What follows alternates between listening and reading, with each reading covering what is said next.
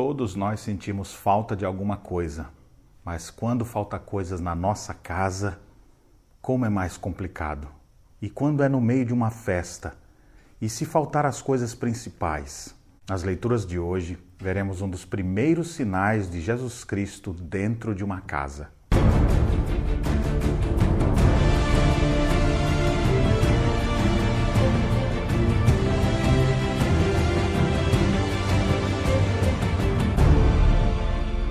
Olá, meus irmãos, graça e paz, estamos juntos na nossa caminhada bíblica e hoje nós iniciamos a nossa leitura no Evangelho segundo João e leremos os capítulos de 1 a 3. João é o quarto evangelho, bem diferente dos três primeiros, não pelo conteúdo em si, mas pela ênfase que ele dá.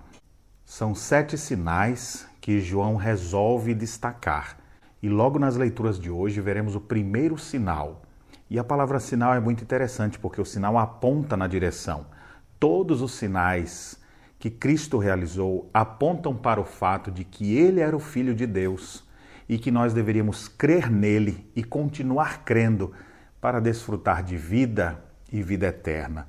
No capítulo 1 nos mostra que ele existe desde toda a eternidade. Mas eu gostaria de destacar que no capítulo 2, Jesus principia seus milagres numa festa de casamento. É interessante que em Caná da Galileia foi Jesus convidado para participar daquela celebração. De repente, durante a festa, acabou o vinho e o pai ficou naquela aflição. Até que Maria fala com Jesus: Olha, eles não têm vinho. E Jesus então diz: Ainda não é chegada a minha hora. Mas no momento certo, o Senhor então faz com que o mestre Sala, que estava ali com as vasilhas próprias para trazer o vinho, mandou Jesus que ele as enchesse de água. E ele então enche e percebe que a água se transformou em vinho, e ele mandou então servir a todos. E então eles diziam: Todos costumam pôr primeiro o bom vinho, e quando já beberam fartamente, servem o inferior. Tu, porém, guardaste o bom vinho até agora. Cristo é o bom vinho. Cristo é o novo, muito superior ao antigo. Todas as coisas que existiram até então apontavam para ele, e ele é a expressão exata do ser de Deus.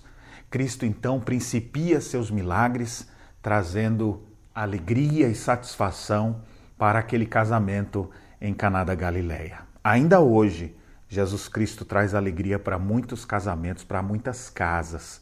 Ele traz harmonia entre pais e filhos, entre marido e esposa é Ele quem pode transformar a nossa vida da água para o vinho. E é por isso mesmo que na leitura do capítulo 3 nós temos a síntese da missão de Jesus.